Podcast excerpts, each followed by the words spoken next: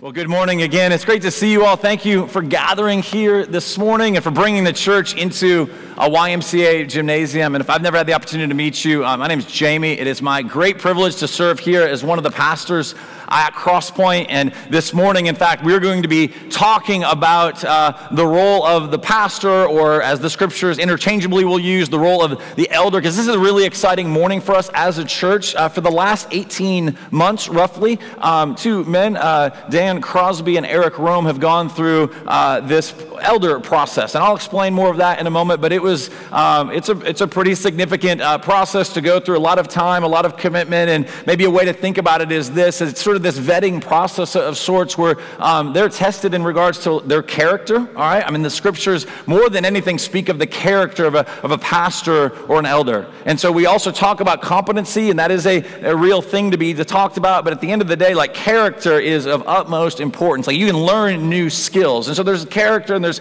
some emphasis on competency. And then also, maybe the last C to think about is just overall sort of philosophy of ministry, like how we do, uh, how we seek to be the church as Crosspoint Winter Park. And so, is there this compatibility, meaning like not only do you believe the theology that we teach, but also the philosophy of ministry, how we seek to be the church in this particular context. so these men have been journeying uh, through that, that process and really excited that uh, we get to install them as elders this morning. So it seemed fitting, because if you've been here over the last few weeks, you would know this. We're in the book of Ecclesiastes right now, okay? Um, and so we're going to take a one week break, all right, uh, to address this idea of what does it look like to be a faithful pastor or shepherd or elder, and I will use those terms interchangeably if I'm, I'm not talking about different things there. I believe the scriptures use it in that regard all right? And so we're going to be looking at this. So here's what i want you to do is if you brought a bible turn to 1 peter chapter 5 you see it up there on the screen. We're going to look at the first five verses.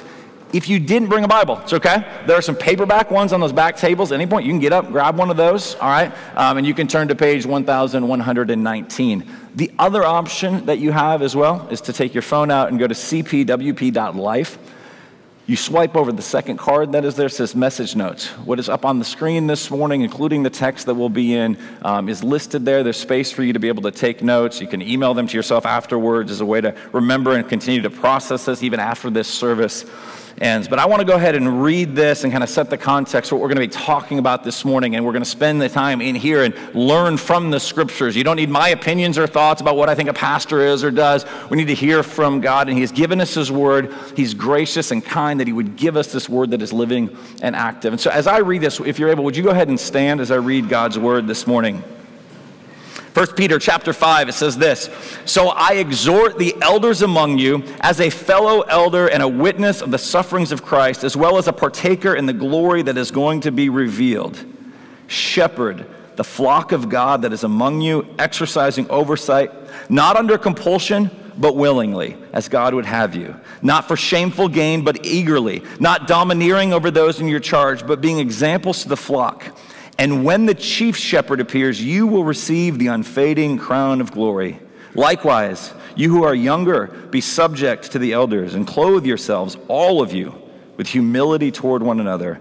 For God opposes the proud, but gives grace to the humble. This is the word of the Lord. You may be seated.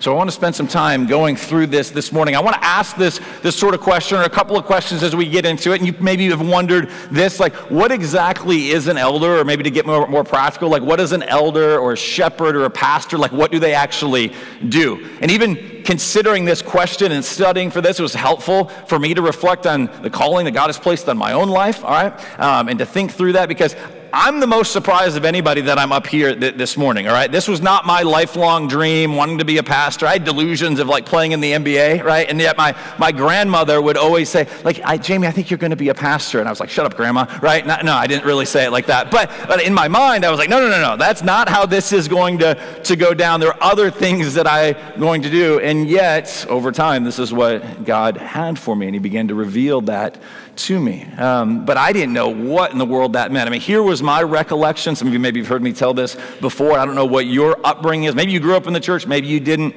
Maybe you grew up in a church that similar to mine. Like I didn't know what to make of the pastor. I don't think I ever saw him. We went to church. I don't ever think I saw him in, in public ever, all right? He would appear on Sunday morning to give the sermon. Uh, he lived in this weird house that was attached to the church parking lot. Apparently, it's called a parsonage, right? And I just sort of thought he was like teleported from the house there. He'd arrive on stage, and then back he'd go and be locked away until the next Sunday when he would come out, right?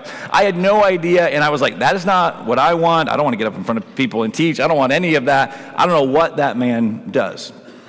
And now I get to be the beneficiary of those sorts of questions too. Even as recently as this past week, I was getting a chance to talk and interact with a neighbor that I've been recently having some conversations with. And so he's like, So you're a pastor. So what do you do? All right. Um, and so we had that, that moment and we were able to talk through some, some of the, those things. And there's a lot that can be said about this. Um, and maybe you're thinking, okay, well, what if that's not your role and your calling? Let me put this before you. This is what I think is helpful. Ultimately, what this does, like any passage of the scriptures, it points us to Jesus. And Jesus is the good shepherd. Jesus is the great shepherd. Jesus is the, the one who's leading and guiding. So, this time this morning is not just a charge to Eric and Dan, though it certainly is that as our going to be our newest elders or pastors but also it's meant to point us like our hearts should rejoice. And the things that are spoken of here are not necessarily unique even to these particular men. These are, should be things that, like, as far as the character and following Jesus and resting in the gospel is the, the calling for all Christians, regardless of where you're at. And so, what is an elder? What does a pastor do? So, I want to look at this passage in 1 Peter 5. We'll jump to another passage in, in a moment as well. But this will help sort of inform and help us answer this particular question. So, look with me back at the first couple of verses here. we make a couple of comments where we see this calling. And what we need to see in this, and as Peter made reference to, he talks about the chief shepherd, and he even talks about, he says, Hey, I'm this. He says, I exhort the elders among you as a fellow elder. Now, Peter had a unique role also as an apostle, but in this time, he's not playing that card. He's not given those credentials. He's like, I'm a fellow elder. I'm in this with you all. And the context for this, we're picking it up in chapter 5, but there are four chapters that preceded this. And if you were to read chapter 4 in particular, what you would see is Peter, as he wants to care for these people, he's telling them, listen, the Lord is communicating through his servant Peter. There is great tribulation and suffering and difficulty. And it's going to be hard and they're going to about to endure some severe persecution even as the church and you know historically that that took place and so part of this is being given to say hey the church needs men to be raised up to serve as pastors or elders to help shepherd this flock because there are difficult times that they're coming. So, this is part of God's heart and design, a way that He might care for you. And yet, in this, I believe Peter wants us to know as he writes these words as he's under the inspiration of the Spirit to pen these particular words that the ultimate leader, there is one Savior, there's one senior pastor, it's Jesus. He sits at the top of the org chart, all right? He's ruling and reigning. It's His church, all right? None of the elders here died for this church. Jesus did. His blood is sufficient. We need to remember that. So there is one leader, there's one ultimate shepherd, that is Jesus. There, there's one Savior, there's one story, as Peter also says, a witness of the sufferings of Christ, as well as a partaker in the glory that is going to be revealed. Peter said, There's this story of suffering and tribulation. So we follow Jesus, and his life was like that. But there's this glory that is coming. You're part of this epic story where Jesus is going to come back, and he's going to lead us as the sheep to this kind of ultimate pasture of the new heavens and the new earth. That's what he's going to do. So you're part of this story. So you've got one Savior, one good, good ultimate shepherd. You got one story, and then a multiplicity, or there are multiple elders that help serve, and they are under shepherds. It's this idea of like, no, no, no, we're not in charge. This isn't my church. This isn't the elder church. This is Jesus' church. And Jesus has chosen to care for his church by raising up leaders. And so then the call becomes look at this. He says, beginning in verse 2 Shepherd the flock of God that is among you, exercising oversight. We'll stop there. We'll come back to the rest of chapter 2. So, shepherd the flock of God. Now, this is really key as well. And we'll unpack this because let's just be honest, all right? To use the term shepherd, that is foreign to our day and age for the most part, right? We don't necessarily walk around thinking of that or interacting a lot with shepherds. Like if you met somebody, you know, this week and they're like, hey, what do you do for? I'm a shepherd, right? You'd think, okay, they're crazy, all right? Um, and you might have that sort of interaction. So what does that actually mean? We'll unpack that here in a, more, a moment. It also says that's among you. The calling is to a particular body, a particular people. And so, even the men today that are going to be installed as elders, they're called to shepherd the flock that is here, right? It's not a calling for them to be like over the universal church. That'd be a bit overwhelming, all right? Like, it's a call to a particular people, to know a particular people, to be invested, to be under shepherds at the same time, partners in this church. No distinction there as far as like men in need of the grace of God, like all of us are. And so he says, shepherd the flock of God. And it says, exercising oversight. And so these terms are kind of a way to, to talk about this role of nurture and of care and of feeding. And oversight is this, this word, this episkopeo, and this sort of this Greek word. And the, in that word, there's this word scope. And so maybe you think telescope or microscope, right? It's this idea of, of peering in and of looking. And so the elder or the pastor or the shepherd is to be peering in, not in a micromanaging way, not in a stalking way, just sitting outside of your house, not that sort of thing, right? But a invested in the life. That's the call there. And to be paying attention and to help shepherd and care. And so what I thought would be helpful is for us as we talk about this installation service that's here, let's go and look for a moment and go to John chapter 21. All right, so keep your spot in 1 Peter 5, but if you go over to John 21, it's on page 1005 if you're using the Bible here. I want to look for a moment at the installation service, so to speak, of Peter as an elder among you. What did this look like in his life? And so in John chapter 21, this is after Jesus has died. He has risen from the grave. He's appeared a couple of times now to the disciples. All right, so Peter would have been included in that. Peter had seen the empty tomb, all the things we talked about on Easter. But here at the end of the book of John, we're in some of the closing verses here. John chapter 21, beginning in verse 15. I'll read this in a moment. We find Peter, disciple Peter, has gone back to his home area. He has gone back to his trade, to his job, his vocation prior to following Jesus for these three years. He's back doing the work of a fisherman. And if you read the preceding verses, what you know is that Jesus was on the beach all right? And he's actually preparing breakfast for his disciples. And he sees them out fishing and he asks them basically, hey, have you caught anything? And no, we haven't caught anything. And so he's like, hey, you know, cast the nets on this side of the, the boat. And they haul in, I believe it says 153 fish, all right? So that's a pretty good catch, all right? Um, and at this point, everybody else stays on the boat because like we got to bring these in. And peter being a bit impulsive as he typically is throws his cloak back on and jumps in the water and makes a beeline for the beach. And now here's where we pick up is this interaction that he has with jesus.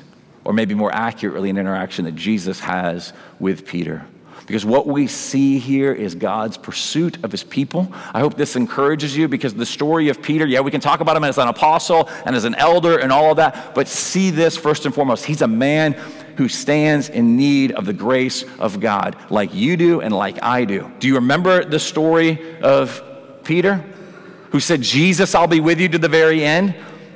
And then on the night of his trial denied Jesus not once, not twice, but three times. That is a significant thing as we look at these particular verses. That three times Peter denied, called down curses, says, I don't know the man. Even a young girl who spoke to this, I would have to imagine this pretty kind of rough, tough fisherman that is Peter. Peter cowered as this little girl said to him, like, aren't you one of them? Don't you belong? He's like, no, I don't know the man. And now Jesus has three questions for Peter. Look at this, beginning in verse 15. It says, When they had finished breakfast, Jesus said to Simon Peter, Simon, son of John, do you love me more than these? And it's this way of perhaps saying, The people that you're around, do you love me more than the vocation you're doing? The fish that you've just caught? I think like this whole way of life, like, do you love me more than these? Because that would have been familiar for Peter. You can see he just kind of retreats back to what was comfortable. Maybe he had a lot of shame, a lot of regret. He's just like, I don't know. I guess I messed up. That was my one opportunity to be with, with Jesus, with the Messiah, and I denied him. So he goes back to his old trade. And he said to him, Yes, Lord, you know that I love you. And so he said to him, Feed my lambs. And he said to him a second time, Simon, son of John, do you love me? And he said to him, Yes, Lord, you know that I love you. And so he said to him, Tend my sheep. And he said to him the third time, Simon, son of John, do you love me? And look at the note here that we're given. Peter was grieved because he said to him the third time, Do you love me? And he said to him, Lord, you know everything. You know that I love you. And Jesus said to him, Feed my sheep. Verse 18 Truly, truly, I say to you, when you were young, you used to dress yourself and walk wherever you wanted, but when you are old, you will stretch out your hands, and another will dress you and carry you where you do not want to go. This he said to show by what kind of death he was going to glorify God. It's a little marker there to say Peter too would die by crucifixion. And after saying this, he said to him, Follow me.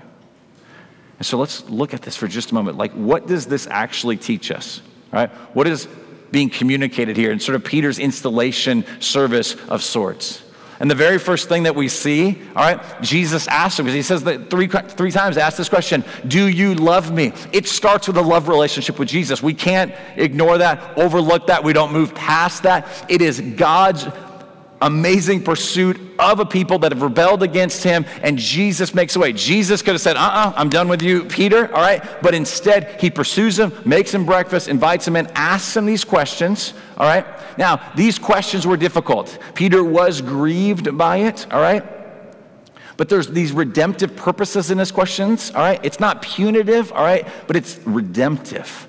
And he's like, hey, I want you to connect your story to my story. I want you to know that there's grace and forgiveness. And the calling for an elder, the calling for any Christian is the love relationship with Jesus. I love the way Edmund Clowney, in his commentary in 1 Peter, spoke of this, and then particularly looking back at this passage in, in the book of John. He says, The care of pastors for their flock will be proportional to their care for the Lord. By the lake of Galilee, Jesus had examined Peter about his love for him, and only as he confessed his love for Christ was Peter charged to shepherd the flock of Christ. Love for Christ will kindle compassion for Christ's scattered sheep. Love for the Lord will motivate elders to imitate the care of the good shepherd. God directed his people as a flock, leading them through the wilderness, and so too Jesus leads his sheep going before them. Think of that right now. Jesus is going before you. He is leading you, He is wooing you, He is drawing you. He's saying, Come this way, this is where you find life. And so then the elder shepherd is not a cowboy driving his flock like cattle. He leads them as a shepherd would, walking on ahead, saying, Come this way, pointing to the reality of who Jesus. So it starts with a love relationship with Jesus. Now, in this as well, two different times, Jesus says to him, Okay, after Peter says, I do love you, he says, Feed my sheep, feed my lambs, take care of. So here, here's the language here. God is communicating that the elder, the pastor, the shepherd, like what this actually looks like is to feed God's people. So, a couple things with that. You see what's underlined there. Not my people, not Eric's people, not Dan's people, not anybody else who serves in this church as an elder, Ethan, Brian, anybody else, right? God's people right? I didn't die for you. Jesus died for you. That's a good thing. All right. You just would have gotten my sin imputed to you. It would have been just a big mess. All right. The reality is this that people belong to God. Jesus has purchased them, has purchased us with his own blood. And so the calling then of the elder is to feed God's people. And it's not to feed them the nonsense that's out there that you're amazing or you're awesome or here's three steps of this or five steps of this. It's to feed people over and over and over again with the glorious truths of the gospel about the life, death, and resurrection of King Jesus. The call of an elder is to see people, all right, like ourselves who are in desperate need of the grace of God, all right? But when we revert maybe or we get sucked into thinking you know what maybe we need to move past the gospel. Maybe this isn't enough all right? Maybe this person needs something a little bit different than the gospel. Here's what it would be like. It'd be like you getting back from a long run all right? You went and ran a marathon and you came in and i hand you a nice tall glass filled with sand. And you're like what is this? I say drink that. And you're like no. And i force you to drink i'm like more more more. And i'm more, making you drink this sand. You're like this is horrible. You're making matters worse when we feed anybody anything other than the living water or the, the food that is the gospel, it's like giving somebody who is desperate for some water, giving them a nice, big, tall glass of sand and saying, Here, drink this. The call of the elder is to feed God's people the gospel over and over and over again. If you've got issue with the gospel, what you need is more gospel. That's the reality of the situation. And then there's this call to, to tend God's sheep, which is was caught up in the same idea, but to, to lead, to, to feed, to tenderly to care, to walk alongside, to pay attention. And so he's calling Peter to this. And then he tells Peter at the end, listen, here's how it's going to go for you. Like, you actually will lay down your life. Jesus is the good shepherd who laid down his life for the sheep, and he's saying you're going to follow suit. Not to save anyone, but this will be costly. Now, my guess is that none of the elders that, that are here, all right, will give their lives for the cause of this church. Maybe, I don't know. But the reality is that's not as common, all right? We're not under this massive amount of persecution that would result in that, at least in this place. Now, you go to other parts of the world, installing somebody today as an elder in other parts of the world, they were they are a marked man, all right? They would be somebody that would be set apart that, that very real enemies of the gospel would be seeking to take out. And yet, we need to pay attention to there is a very real enemy that is Satan, that is the deceiver, that wants to bring attack upon his church, and oftentimes upon Jesus' church. And oftentimes, how that happens is they're going after leadership. And so there's this call, there's this weightiness to it that Jesus communicates to Peter. And I, if we kept reading, I'll read for just a moment. You know, verse 20 Peter turned and saw the disciple whom Jesus loved, which is John, uh, following him, the one who had leaned back against him during the supper. All right. And when Peter said to him, he said, Lord, what about this man? All right. Which wouldn't that be our normal response? I love the honesty of Peter. Okay, so you're telling me I'm going to die, but what about this dude? Come on, John, like what's going to happen to him? And Jesus is basically like, listen, I'm just talking to you, Peter. I've got stuff for John that's not for you to know, it's not for you to worry about. I'm talking to you. And the calling is going to be one of sacrifice. And so there's this call to love Jesus, to feed, to tend, to know that there's sacrifice that's involved. But it's not just that, that there's the character. Now go back to 1 Peter chapter 5.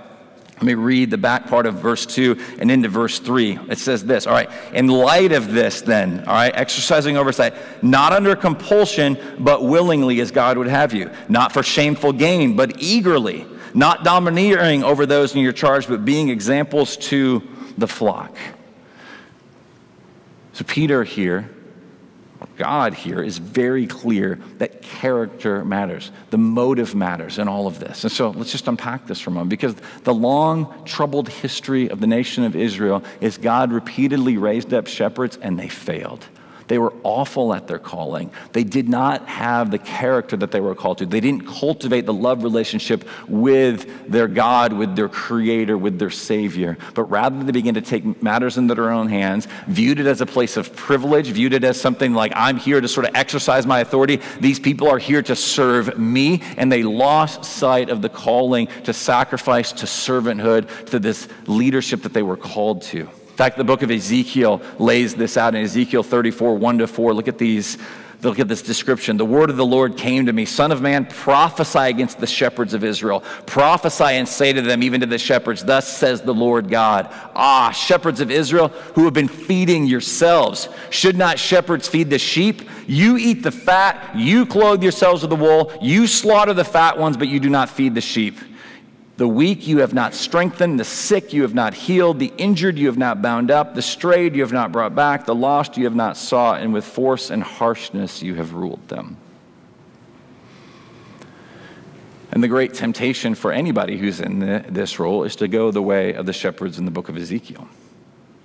And what you need to know and hear in this as well is we're not raising anybody up or bringing them up here because they will be perfect shepherds you overlay this on my life. I'll just talk about me for a moment. I have failed. There have been needs that I haven't seen. There have been, and I haven't moved toward them, or things that I could have responded more, or things that uh, maybe things that were not said that should have been said. I mean, that's just the, the reality of it. I'm not making excuses. I'm just telling you, like, we're still broken, flawed men. There are things at, at times where it seems overwhelming, and so you're just like, I, I don't know what, what to do. And so sometimes it even can lead to an inactivity. And so there's got to be this call, this ongoing call to, to repent and say, I don't want to go the way of these false shepherds that the book of Ezekiel speaks about, where God speaks against. And so Peter here lays out some things and says, Hey, here's the call, he says, to not do it under compulsion, but willingly. One of the great shepherds, not a perfect shepherd, but one of the great shepherds in the history of Israel, is King David.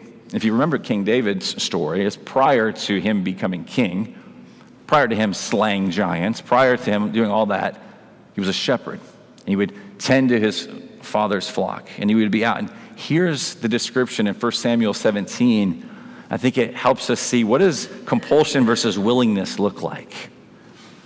And maybe a way to think about this is David moves from this sort of like, I'm just going to do the bare minimum to actually, no, I'm going to go kill a bear. That's actually what he does. All right. 1 Samuel 17, David said to Saul, Your servant used to keep sheep for his father. And when there came a lion or a bear and took a lamb from the flock, I went after him, struck him, and delivered it out of his mouth. And if he rose against me, David's like, here's how that went down. I caught him by his beard, struck him, and killed him. That's what's up, right? So that's what David is communicating, all right? He's like, all right, I'm doing this willingly. It's not the bare minimum. I'm not like, oh, well, we just lost one sheep. We'll just let it go. He's like, I'm going to go and I'm going to take this to the one that's attacking.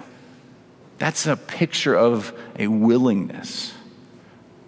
He also says, don't do it for shameful gain, but do it eagerly. The calling of an elder or pastor is not to use the bride of Christ to build our ego, to make us feel significant, to make us feel like we're making some contribution, that we're doing something heroic or amazing. If I use the people of God, the church that Jesus purchased with his blood, to build up my ego, shame on me.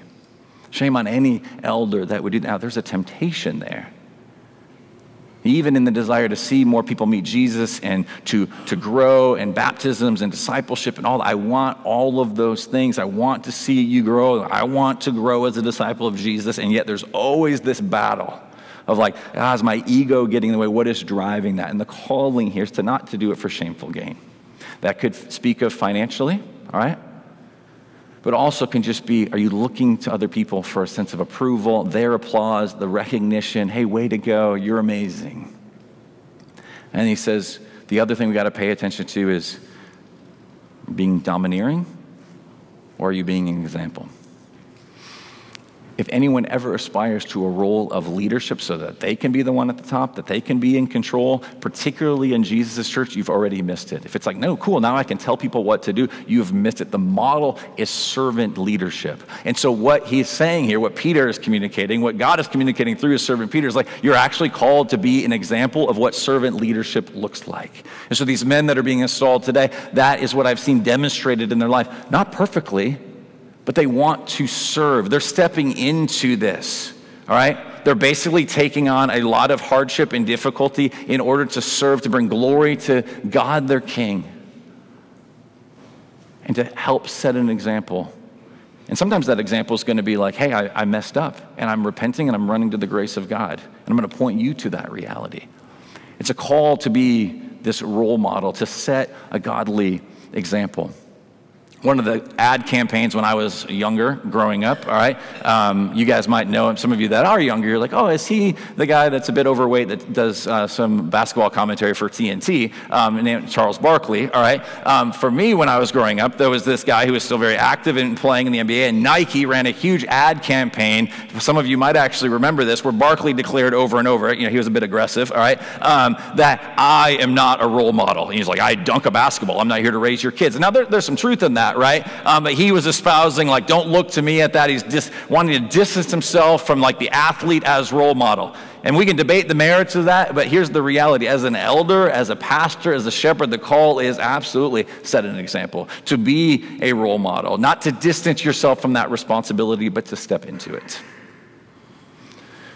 And with that, knowing that there's going to be times where you fail, and it might be more public and it might be more in the opportunity to showcase listen i need the grace of god. There's this call to servant leadership. Jesus said it this way in matthew 20 25 to 28 but jesus called to him and said you know that the rulers of the gentiles lord it over them and their great ones exercise authority over them. It shall not be so among you. But whoever would be great among you must be your servant and whoever would be first among you must be your slave even as the son of man came not to be served but to serve and to give his life as a ransom for many that's the example that's to be set.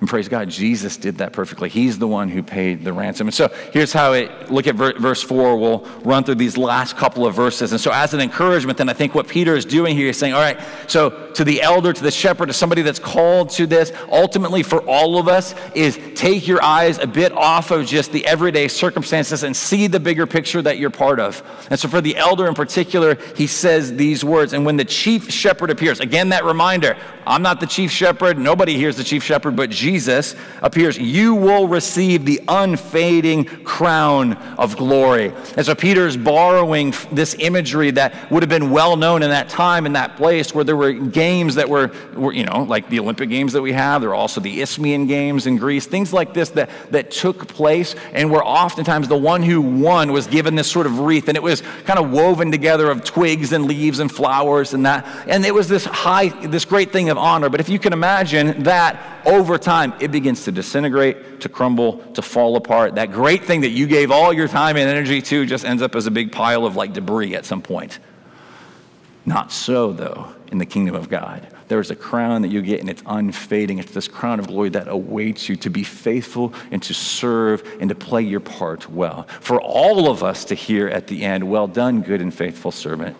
And to know that this is possible, this crown, that not just for the elder, but even for all Christians, meaning this calling that we have to hear those words is only possible, though, because of the Good Shepherd, the chief shepherd, the ultimate shepherd, the one that we revere. So let me ask you, though what crown are you chasing? As elders, we have to ask ourselves this question, but it's also the question for all Christians. What thing are you hoping to get that at the end of the day, it's some twigs and sticks and flowers and vines sort of woven together. And it might look beautiful for a moment, but it will disintegrate, it'll crumble, it'll be forgotten, it'll go away. Some of the themes of Ecclesiastes that we've been getting into. Or are you chasing the life that is the kingdom life, pursuing the things of God, and ultimately orienting your life around the one who chased you down, who found you when you were the lost sheep, when I was the lost sheep, when I had wandered off, that the Good Shepherd came. And the beautiful picture of the gospel, this chief shepherd that's spoken of here, Peter would also tell us, as the storyline of the scriptures also tells us this, the chief shepherd became the sacrificial lamb. The good shepherd lays down his life for the sheep.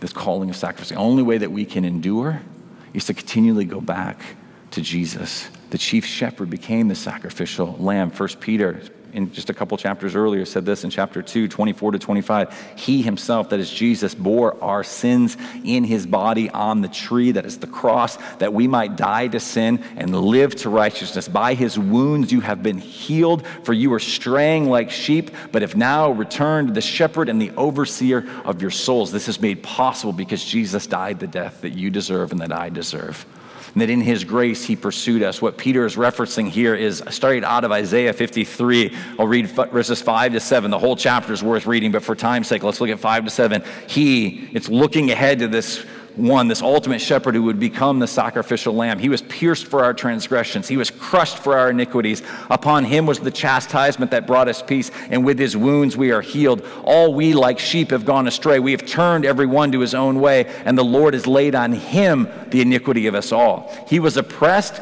he was afflicted, yet he opened not his mouth. Like a lamb that is led to slaughter, and like a sheep that before its shears is silent, so he opened not his mouth. All Jesus did to open, when he opened his mouth was to say, Father, not my will, but yours be done. And he willingly went to the cross to die the death that all of us deserve. That's our shepherd. That's our king. That's the one that we trust in. And when that grips our hearts, elders can play their part well. Deacons can play their part well. Partners in the church can play their part well. That's the calling. That's where this passage ends in verse 5. It says this. We'll just look at this very quickly. Likewise, it says, You who are younger, be subject to the elders, clothe yourselves, and that's this word to all of us, all of you, with humility toward one another, for God opposes the proud, but gives grace to the humble. That idea there of you who are younger isn't so much age, though it can be, and sometimes it corresponds to that. He's speaking of an immaturity that is in the heart where we don't want to humble ourselves. We don't want to play our part. We're, maybe we're jealous for other roles or things that, that people have. And it's like to die to that, to humble ourselves, regardless of your role. And so it's a call to humility to the elder, to the partner, to the deacon, to anybody that's a follower of Jesus. There's this call. Might we be a church that is clothed in humility? How winsome that would be. The church flourishes when we die to self and we seek to serve other people. When you have a posture that is the elders are here to meet all of my needs, the church will not flourish. And if the elders have a posture that is like, hey, we're here to just delegate some things and not really get our hands dirty, the church will not flourish. That there has to be this posture of servant leadership where we look to the chief shepherd, we look to Jesus, and in that, we are reminded of what we're invited into in this beautiful story. And so, with this, here's what I want to do for just a few minutes that we have remaining in this time is I want to talk then specifically to Eric and to Dan. I'll invite them up in ju- just a moment. But a way to summarize some of the core commitments that elders make, and we've talked about some of them here already this morning, is a call to feed, to lead, to protect, and to care. And so we're going to install these men. And so I want to invite Dan Crosby and his family to, to come up. Where's Dan?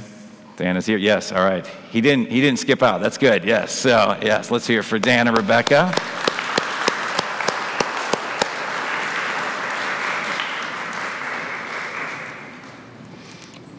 You guys can come up here. We're really grateful for you all. And I know it is, you know, the husband here that is being installed in this, but the wife plays a huge part in this. And so thank you for your support and encouragement and everything along the way and ongoing as well. So, and we also have Eric Rome coming up and his wife Becca and son Neville maybe coming up as well. Yes, nice. Awesome.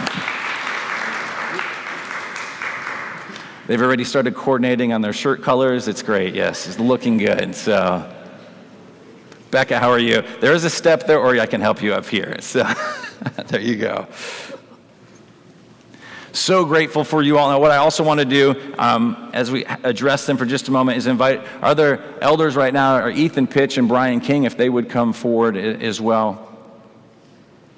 So, for one, if you're new to the church, or you're trying to figure out, hey, who are some of the current elders and, and new elders? Uh, this is the crew here. And so, guys, I'm so grateful for you all such an exciting morning. Been looking forward to this time. You guys have served the church well. Uh, those of you that might be newer to Crosspoint as well to know, uh, this is a beautiful picture too of this call of elder or pastor. In some cases, that is in a uh, a lay elder, lay pastor capacity. So Dan has his own. You know, he's a co-owner of a, a business here in town and runs that as his vocation, is serving the church purely in a volunteer role. And then we have Eric, who has, has been our operations minister. His new title will be moving to an associate pastor here within the, the church, and so continuing in some of the same areas. But so this is his vocational calling, and that's what the scripture. They're, they're, both of those can be be present. So just so excited to celebrate with you guys. Thank you for your your work. And what I want to do um, is I'm going to ask you a series of questions as vows. But the first thing is this. I just want to read. This is Acts chapter 20, verse 28. Here, Paul is giving this word to these this group of elders, and he's ready to, to leave them. And here's the things that he says. He says, Pay careful attention to yourselves and to all the flock. The tendency is going to be to drift towards the flock sometimes and not cultivate your relationship with the Lord. And also, I think implicit in this as well is you have a calling to your first flock, which men is your, your wife, the kids that the Lord has given to you. And so it says, pay careful attention to yourselves and to all the flock so you don't neglect the church. But it starts with are you cultivating your relationship with Christ? That love relationship, serving your family, serving as an elder, as a shepherd there, and then to the church. It says, in which the Holy Spirit has made you overseers to care for the church of God, which he obtained with his own blood. If there's any bit of a savior complex of those times like, oh, have I done enough or I messed up or this, rest in these words. It's not to grow complacent, but it's to say, He obtained it with His own blood. You're not the Savior. The church doesn't need you to be the Savior, doesn't need any of us. We would fail miserably at that. But He obtained with His own blood. I love these words. Charles Spurgeon, in his lectures to my students, he gives these words to, to young, aspiring pastors and elders. He says, regularly apply the gospel to your own hearts. As pastors, all of our gospel ministry should arise out of a deep awareness that we desperately need all that we commend to others. Do we want our people to know and love Christ supremely and to love others sincerely? We need the same. We are dependent on God's grace and mercy every day, just as our people are. We need to grow in humility and forgiveness just as they do. So I hope you'll take those words to heart. And, congregation, I hope you will remember to pray for your pastors and to your elders. We need this reminder. It is so easy to drift from remembering who we are in Christ, as it is for anybody. And so, here are the four callings, and I'll ask you a, question that you can re- respond to, and then we're going to lay hands on you and pray for you guys as we install you this morning. But the first, to feed the sheep. 2 Timothy 4 2 to 4.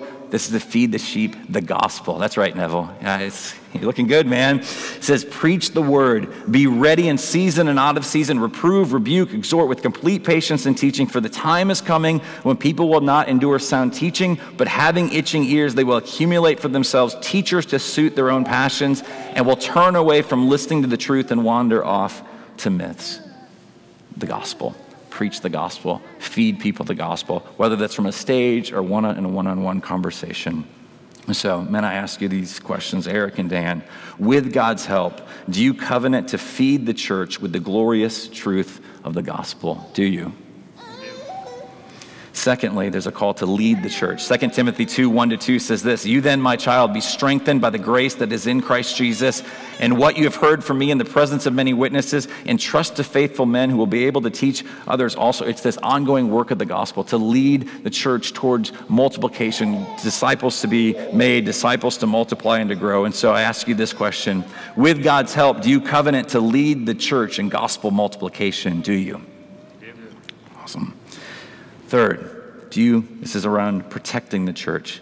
Book of Jude, verses 3 to 4 says this Beloved, although I was eager to write to you about our common salvation, I found it necessary to write appealing to you to contend for the faith that was once for all delivered to the saints. For certain people have crept in unnoticed who long ago were designated for this condemnation, ungodly people who pervert the grace of our God into sensuality and deny our only Master and Lord Jesus Christ. And there's this call to fight for, to contend for the, for the purity of the gospel.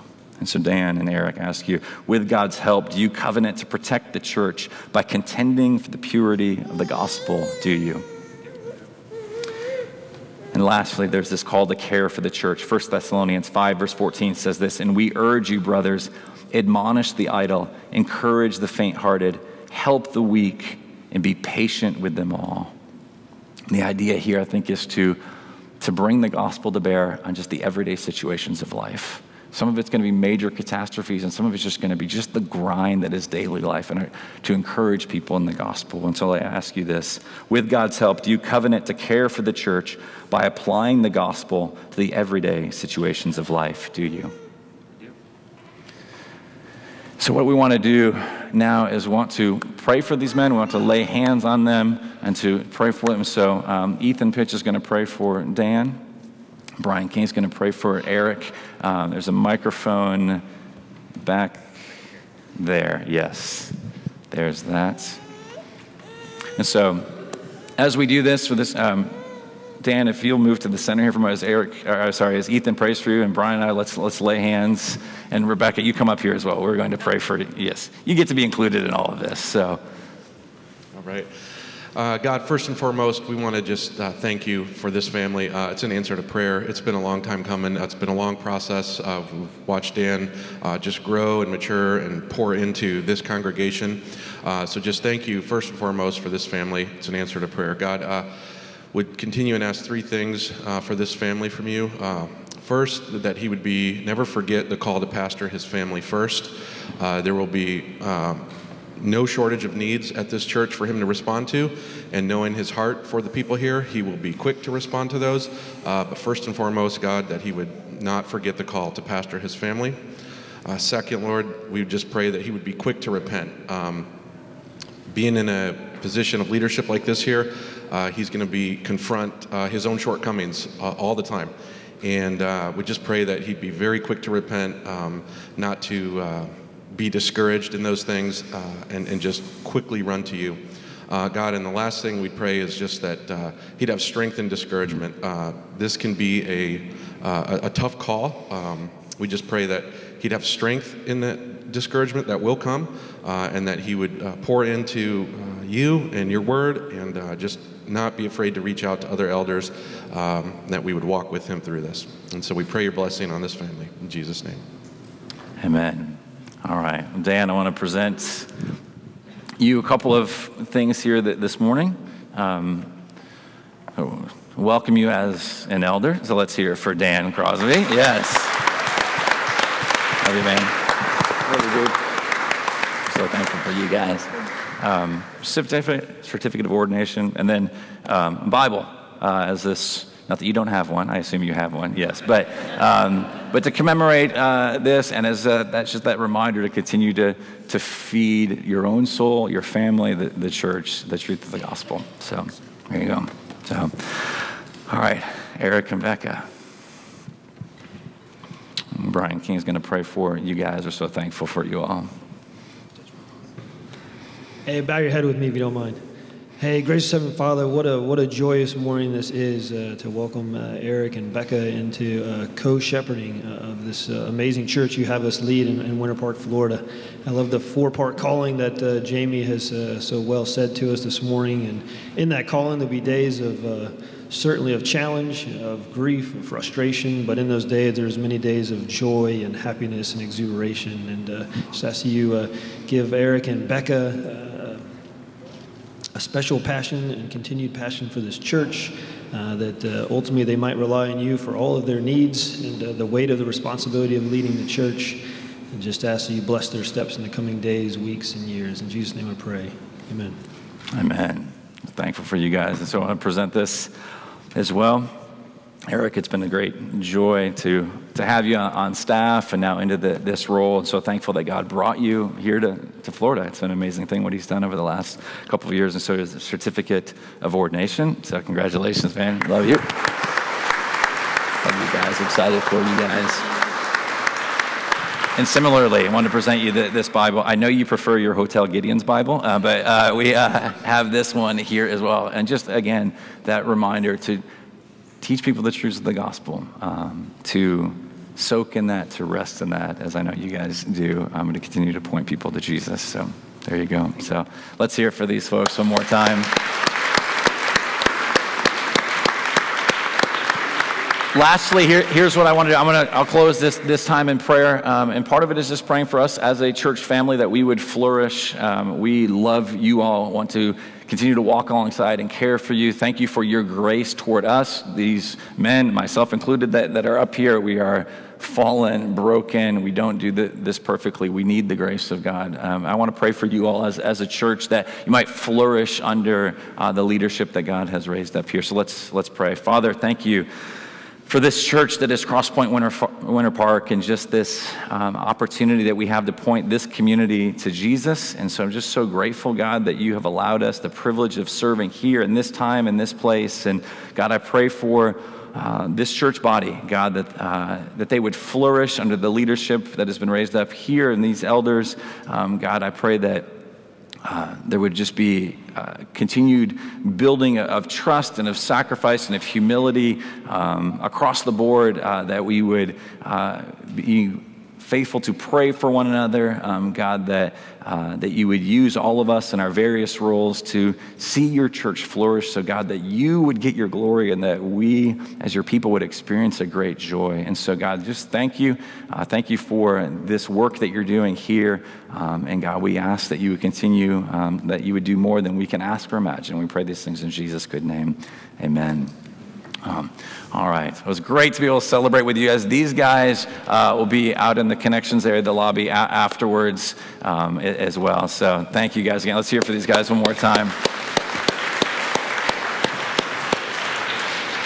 So here's what we're going to do. We're going to con- we're going to close out our time as we do. We're going to spend some time in prayer for a moment. We're going to sing some songs. Let's praise Jesus. He's the one that is the, the good shepherd. And so I'll encourage you in the, these ways for just to just take a moment to quiet your heart, to spend some time in prayer. If you need prayer, the members of our prayer team. Um, but we want to respond to God. We want to confess. We want to celebrate the reality of the gospel. We want to commit to being people that, that we would put on, we would clothe ourselves with humility, that we would look to Jesus. So let me pray for us all to that end, and then I'll come back up and explain how we're going to continue in uh, communion and through song this morning, continuing to worship Jesus. So uh, let me pray. Father, thank you again for this time. Holy Spirit, you are here with us now to lead us into repentance, remind us afresh of the truths of the gospel. And so hear our prayers now, we pray. In Jesus' good name, amen.